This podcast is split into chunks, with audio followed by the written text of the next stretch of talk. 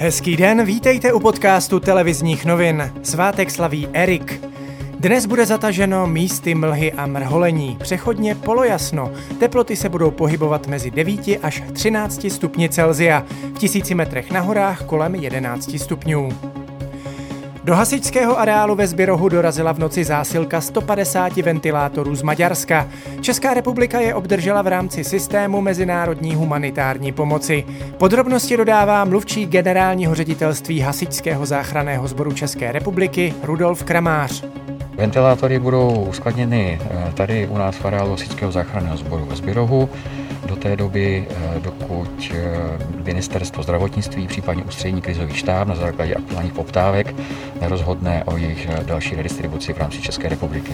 Vláda se dnes bude zřejmě zabývat vývojem epidemie v Česku. Dost možná probere možnosti dalšího zpřísnění opatření. Premiér Andrej Babiš totiž ve svém pravidelném nedělním proslovu řekl, že veřejnost nedodržuje opatření a aktuální čísla označil za katastrofální. Co se týká těch opatření, Vypadá to, že tam máme strašně moc výjimek, bohužel to nefunguje, takže bude potřeba, aby se vláda znovu s tím zabývala. Pokud se nestane zázrak, nám nic jiného nezbyde, jenom ty opatření ještě přitvrdit. Bohužel. Roman Primula v neděli v České televizi připustil, že rezignuje na funkci ministra zdravotnictví, pokud se rychle najde vhodný nástupce. Ještě v pátek přitom prohlašoval, že dobrovolně neskončí. Armáda v neděli dokončila výstavbu záložní nemocnice v Letňanech. Zařízení bude aktivováno v případě, že by se naplnila kapacita většiny pražských nemocnic. Personální zajištění péče je však nejasné. České dráhy omezí provoz vlaků Pendolino. Ve středu 28. října přestanou soupravy jezdit mezi Prahou a Ostravskem. Opatření má podle českých drah platit do odvolání. Druhá vlna epidemie koronaviru bude podle ekonomů stát českou ekonomiku stovky miliard korun. O práci může přijít až 100 tisíc lidí a výrazně podražit by mohla elektronika nebo potraviny. Čím horší je situace u nás, tím více lidé cestují.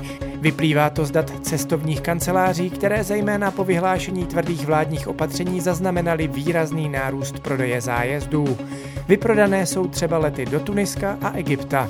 Viceprezident USA Mike Pence odmítl nastoupit do karantény. Koronavirem se přitom nakazil jeho kancléř a další spolupracovníci. Vláda nařídila dvoutýdenní karanténu všem, kdo přišli do styku s nakaženým.